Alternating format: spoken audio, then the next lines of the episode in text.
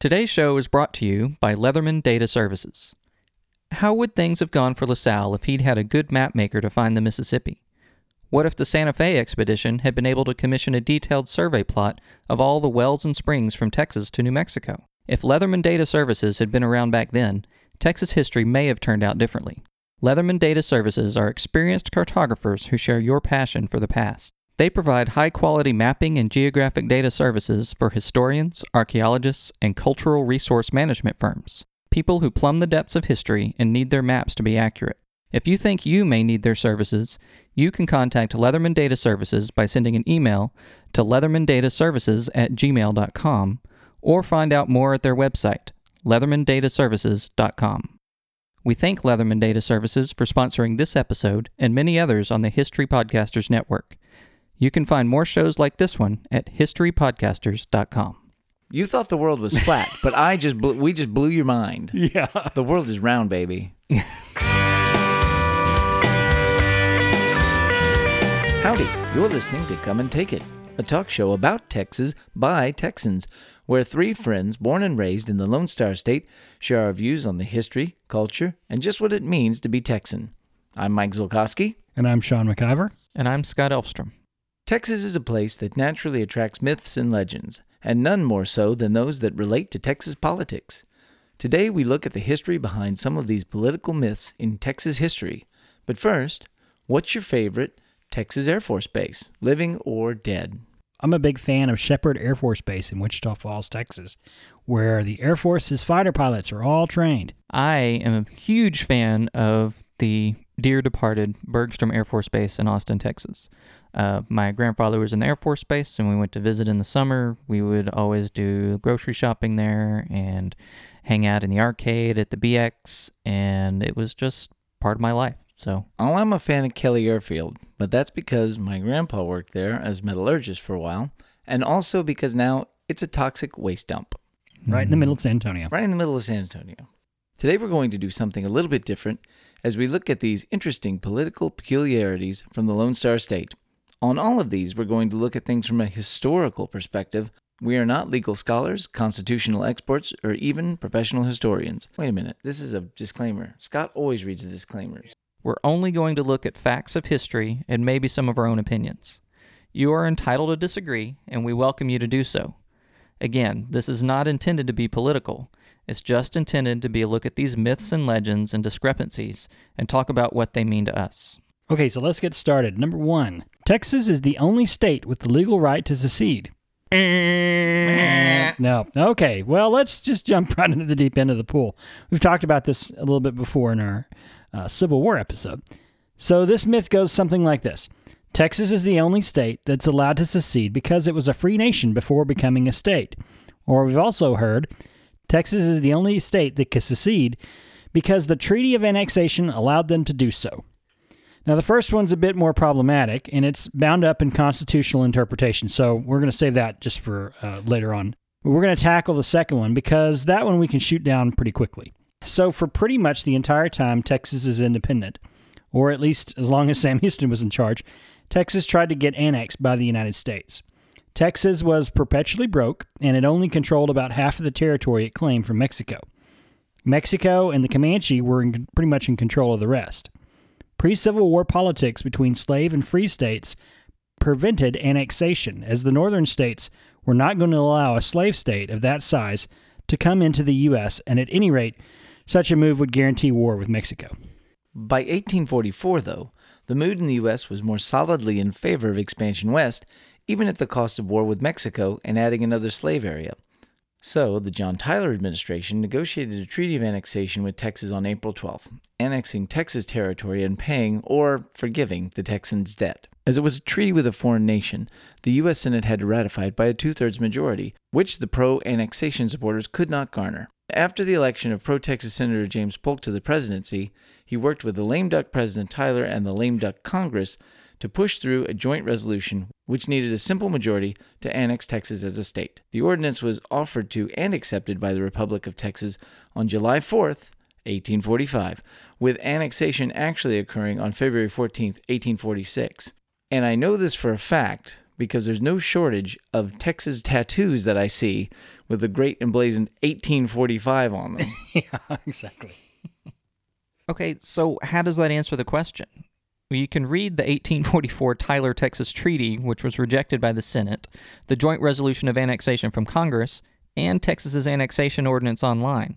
Nowhere in any of these, though, does it say or imply that Texas could leave the Union or behave in any way differently than any other state.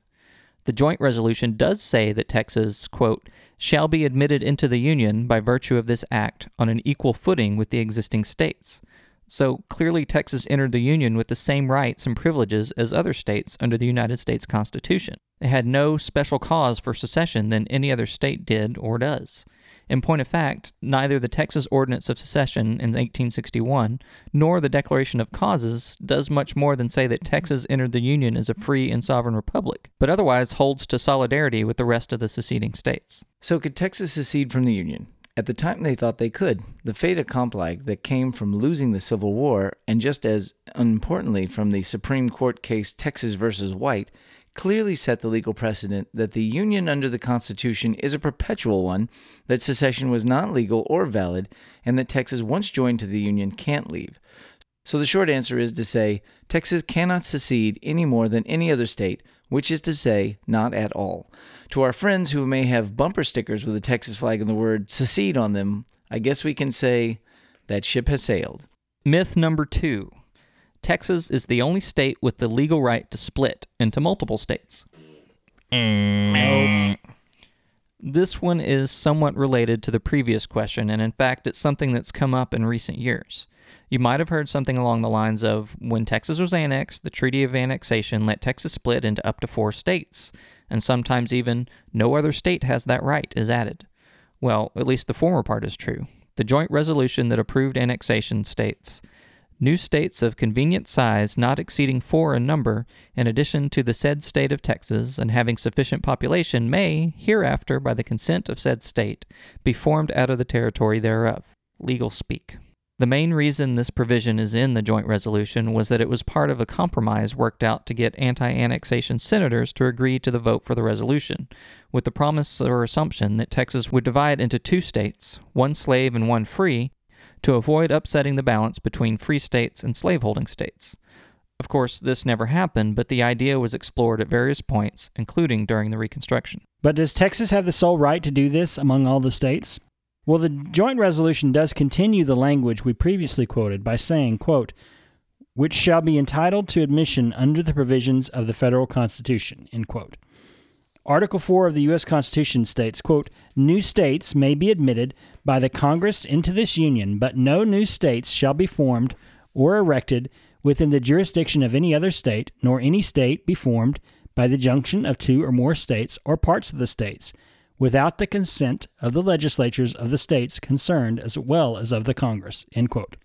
So, Texas can split into as many states as it would like to, but only with the consent of the Texas legislature and of the United States Congress, just like any other state.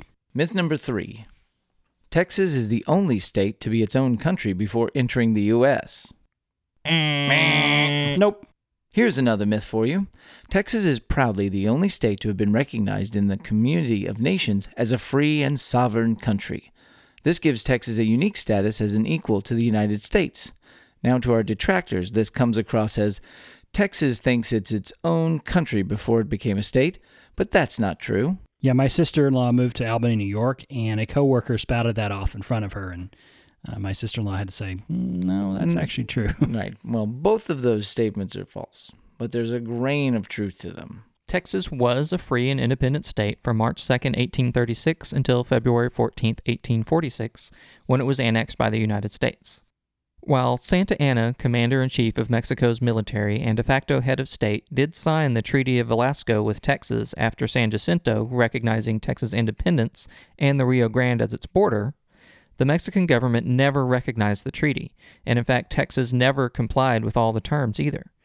However, France, Belgium, Holland, the Russian Empire, and the United States all recognized Texas independence. The French Legation House in Austin is a very nice museum and has a lot of great information about this time period. As we talked about earlier, when Texas was annexed into the Union, it was a sovereign and independent nation, the only one to do so by direct admission as a state. However, they were not the only state that had been recognized as an independent nation. Vermont, Oregon, California, and of course the Confederate States all had periods of self government separate from or prior to joining the United States. And there have been several smaller separatist movements in different parts of the United States, but none were recognized by the U.S. or any other nations as sovereign. Remember that sovereignty is an important distinction and was critical to the American Revolution and to Texas' viability as a republic. But there is one state that had its own country and was recognized as such by the rest of the world. The Kingdom of Hawaii was an independent nation from the 1790s when Kamehameha unified the islands into one government. In 1842 and 1843, France, Britain, Belgium, and the United States recognized the Hawaiian Islands' sovereignty, and later Japan and other nations did so as well. The Republic of Hawaii, declared in 1894 after American business interests deposed the monarchy, was only recognized by the United States prior to Hawaii being annexed by the U.S. in 1898. It became a territory, though, and not a directly admitted state. Statehood would not come until 1960, the last state to be admitted into the Union. So Texas can truly claim to be the only former sovereign nation to be admitted directly as a state. It doesn't sound as good, so that's a big reason why it gets shortened to the only sovereign nation prior to becoming a state. Myth number four the Texas flag can be flown at the same level as the U.S. flag because Texas was a sovereign nation. Ding, ding, ding, ding. Oh, no. this one is a fairly common held urban legend. The most common statement you will hear is Texas has the right as part of the Treaty of Annexation. A PBS website one time even perpetuated this myth, but again, if you look at the Tyler, Texas Treaty, the Joint Resolution for Annexation, or the Texas Ordinance of Annexation, they say nothing of the kind. The U.S. flag code states that any state flag can be flown at the same height as the U.S. flag, but the U.S. flag should be on the right, or to you, the viewer's left, when there are two flag poles, or in the center when there are multiple flagpoles. Texas flag code says exactly the same thing. So, yes, Texas can fly the flag as the same level as the U.S. flag, but no more or less than any state. And this is one of your pet peeves, right? This myth isn't exactly a pet peeve for me. It's just one of those funny things of I always thought it was true because it was the thing that your third grade teacher taught you, but it turns out that it's completely false. Yeah. It's just that in Texas we're willing to spend a lot more money on flagpoles for our state flags. yes, exactly. Because everybody else is just one flagpole is just fine. yeah. No way. That's an important line item expense. Myth number five: The Railroad Commission of Texas has nothing to do with railroads. True. Ding, ding, ding, ding, ding. So this is a no-brainer, right? Why would the Texas Railroad Commission not have anything to do with railroads? Well, in fact, it's not a myth. Despite its name, the Railroad Commission doesn't regulate railroads anymore, at least. Often referred to as the RRC, it is the state's oldest regulatory body and was established by state constitutional amendment in 1891 with jurisdiction over the operations of railroads, terminals, wharves, and express companies. It was designed to set intrastate rates, i.e., the rates within the state, establish the rules that railroad companies operated, and to enforce those rules as well as to allow fair competition. Corruption caused by railroad monopolies was a major factor in the establishment of the agency, and its first commissioner was former Confederate Postmaster General and U.S. Senator John Reagan, who had lobbied for several years against this corruption. After 1894, a three person body of elected commissioners was established, which continues to today. So, how did they get involved with oil? Prior to building oil pipelines in the teens, oil tra- was transported by rail, so rates, right of way, and transport was already being regulated by the Commission, which generally tried to work within the industry rather than against it for the sake of efficiency. In 1917, the state legislature expanded the RRC's authority to ensure that oil pipelines were, quote, common carriers, which meant that they couldn't refuse to transport anyone's oil or gas, and over the next few years, they gave them the authority over well spacing and other natural gas wells and pipelines. In the 1930s, the oil booms in West and East Texas, which were driven by uncontained wildcatting and overproduction, caused the price of crude oil to collapse. And through a protracted and bitter struggle, the RRC was also given the authority to regulate oil production rates in the state. And this served to benefit not just Texas, but the entire oil market. This actually gave this state agency an unprecedented national and even international influence. The RRC remained a critical player in the world's energy production market until the rise of OPEC in the 1970s shifted the oil industry focus to the Middle East. Ironically, OPEC models itself on the RRC. In the 80s and 90s, the Commission's primary focus was on natural gas regulation. The regulation of railroads and shipping that transitioned to the Texas Department of Transportation, the last of these oversight functions finally being transferred in 2005. Today, the railroad commissioners are very important positions due to the current fracking boom, and the commission has over a thousand employees and an $89 million budget, which is the, one of the largest of any agency in the state. But as far as anybody can tell, nobody's in any hurry to change their name. It's tradition. It's tradition. Tradition. Okay, so number six is not just one myth, but it's a collection of weird laws in Texas. Every state and municipality has weird laws on the books. Texas is no exception. One of the reasons is that the Texas state constitution is very restrictive. The state only has those powers that are explicitly granted to them, so if the Constitution doesn't say the state can do something, the legislature has to propose an amendment, which must be passed by the people in the state by simple majority. So there are a lot of laws within the Constitution that are very specific and tied to the time when they were adopted. There are 643 amendments to the Constitution, and while that's not nearly as many as Alabama's 800, it's still a lot. If you go to the Texas Legislative Council's website, you can download the entire Texas Constitution as well as its amendments, which is a 117 page PDF. Fascinating reading. It's Scintillating, yeah. So, anyway, in addition to the Constitution, there's just plain laws that the legislature makes, as well as local laws that make it onto the books and just never leave. And some of them are silly and weird, and of course, the weirder laws find their way into urban legends. Sometimes it's not even a law at all, but a proposed ordinance or a bill or an amendment that actually gets voted down. But people don't realize it was never enacted. Now, recently, the Legislative Reference Library of Texas has been going through the records to separate urban legend from fact and to expunge redundant, useless, or unconstitutional laws from the state's legal code. Here's some of the more unusual laws that they've uncovered the truth of. It's illegal to hunt buffalo from the second floor of a hotel. Not true, or at least no state law has been found to state this. However, it's likely that municipal laws probably cover this sufficiently. Yeah. Uh, it's against the law to try to control the weather. Take that, Lex Luthor. we don't want your kind in Texas. It's sort of true, actually. Uh, the first laws regarding weather modification were enacted in the 1960s, but a 2001 revision to the Texas Agricultural Code states a notice of intent to modify the weather must be published at least once a week for three consecutive weeks in a newspaper of general circulation in each county in which the operation is to be conducted. So, to all of you mad scientists out there, if you are going to try to whip up a destructive tornado over LaGrange anytime soon, make sure to publish it in three weeks out in a LaGrange Daily News. All right, here's one. It's against the law to milk another person's cow. Well, that is true. The Texas Criminal Statutes Penal Code of 1925 states Whoever without the consent of the owner shall take up, use, or milk any cow not his own shall be fined not exceeding $10.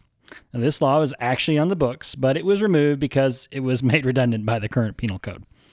So Get your hands off my cow. right. Get your hands off my cow, son. All right. It is illegal to publish in a newspaper that another man is a coward. Now, this is true. The earliest reference for this is from 1856. Presumably, this was to crack down on dueling. All right, so uh, here's one more. Criminals must provide victims 24 hours' notice to explain the nature of the crime to be committed. This is partially false. right.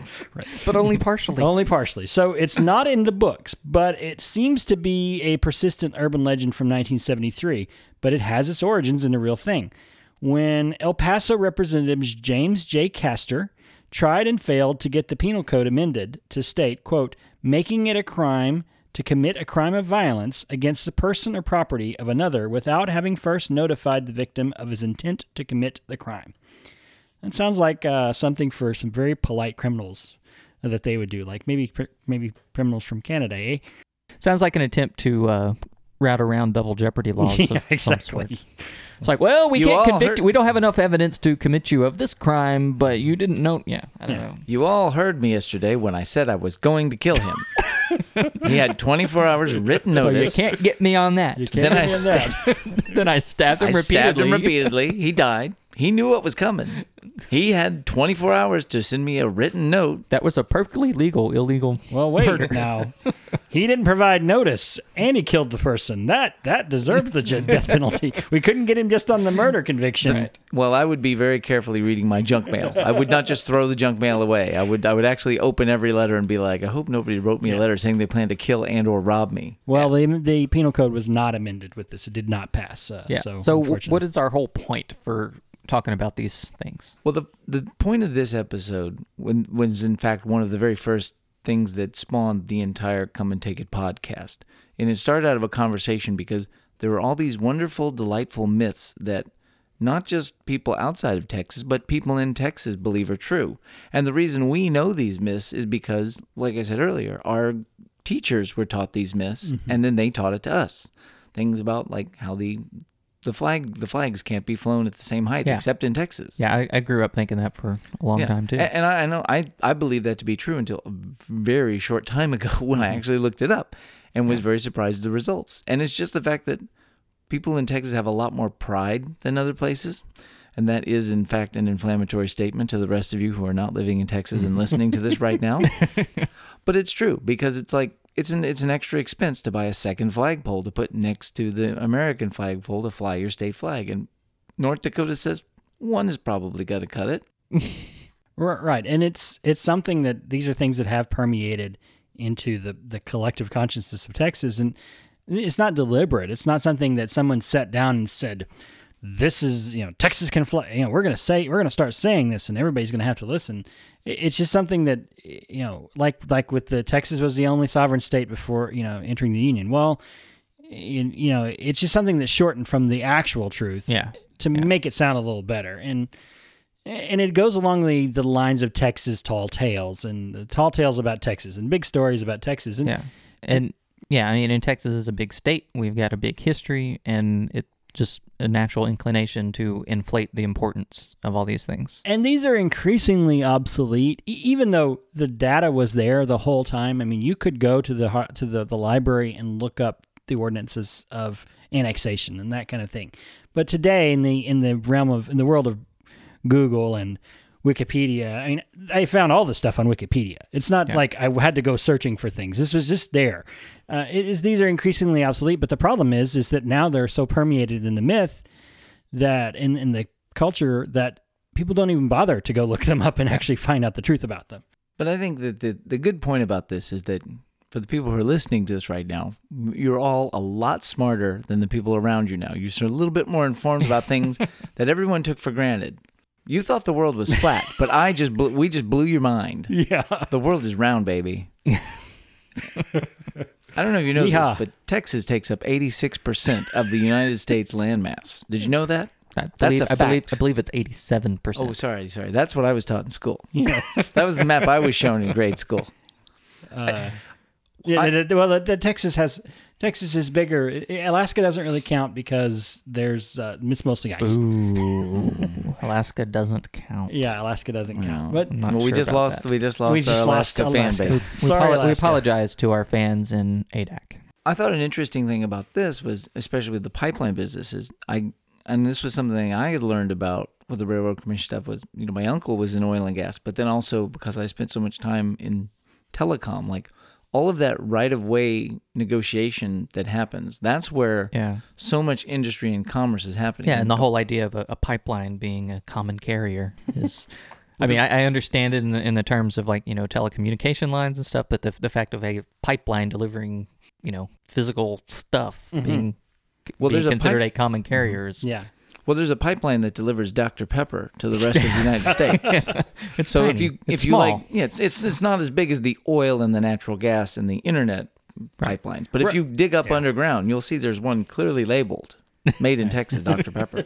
Well, and these things are these things are some of the ones we we just focused on. There was there's plenty more that we could have talked about. We may come back and do another Part episode. two. Yeah, like the idea that the governor is not the most powerful position in the state. For a long time, the the the railroad commissioners were more powerful than the governor uh, was for many years. Um, but the lieutenant governor and the agriculture commissioner. Yeah, and I'm, I'm pretty sure I, I remember hearing about the one where it's illegal to carry around wire cutters in your back pocket, and Right. Stuff right. like that. Well, I, I and I think another episode that would be fun to get to and talk to eventually would be to talk about all the different law enforcement agencies in Texas. Yeah. And one of the ones we didn't even talk about is Parks and Wildlife. The Yeah. Texas game wardens have an, uh, a very difficult and dangerous job because you're stopping poachers who are carrying rifles.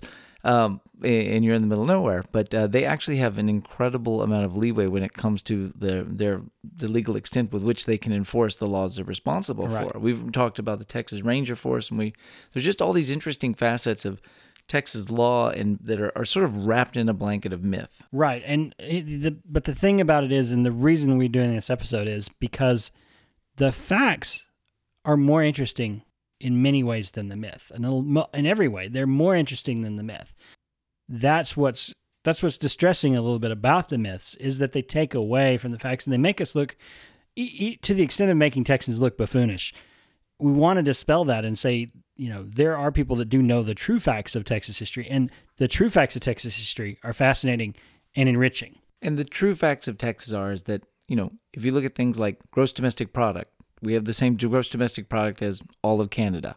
Right. You know, we have uh, in, in, it's an incredible place. It's an incredible culture with an incredible history, but you don't need to you don't need to gild you don't need to bury the lead, as they say. Right. Like Texas really is awesome, and we really love it. So Yeah. you don't need to tell people the Yeah, weaknesses. you don't have to tell lies. You just No. have to tell Just people tell that. Texas is the greatest state in the United States, and we will always be number one. Exactly. Period. Point blank. I'm looking at you, California. Okay. Awesome. Tune in uh, next episode as we discuss tales of fraud and malfeasance in the Texas Railroad Commission. There's plenty of it. Um, and as we said at the beginning of this show, um, if you disagree, you think we're wrong, tell us because it's one thing that we would love to hear more of is feedback from our listeners. Tell us what you like, tell us what you don't like, tell us what you think we should talk about, and we may or may not listen to you. Tell us what you're eating today, listening to, what your favorite Phil Collins record is. tell us. Just tell us. Yes, Phil Collins. What is your favorite? Phil Collins. We we were once again. I want to throw out the invitation to come Phil on, Collins. come on the show. Come on the show. We'll If- talk about the. Alamo. If, If you know Phil Collins, If you know Oh, Phil geez. Collins, tell him about the show. Roy Field. If you know Phil Collins, find Let's him. start, let's start a Kickstarter. Let's start a Kickstarter Find get Phil Collins. find Phil Collins to talk And about buy, the we're Alamo. gonna yeah, and buy him a first class ticket to, to get, Texas. Get Phil Collins to talk about the Alamo on Come and Take It. Uh, if we hit our stretch goals, he gets to sleep on the futon. that wraps things up for today. You can find notes and links from today's show at brainstable.com. We'd love to hear from you, so like and share us on Facebook, follow the show on Twitter at Texas Podcast, or go to brainstable.com and leave us some feedback. Be sure to indicate whether it's okay for us to mention you on the show. You can also find our show and many other great history podcasts at historypodcasters.com. You can follow us individually too. I'm on Twitter at Mr. Java. I'm at Mac Sean with two N's. And I am Scotticus. If you like the show, tell your friends and please leave a review on iTunes. That really helps us out. We hope you'll join us next time and remember that even if you aren't from Texas, Texas, Texas wants you anyway. anyway.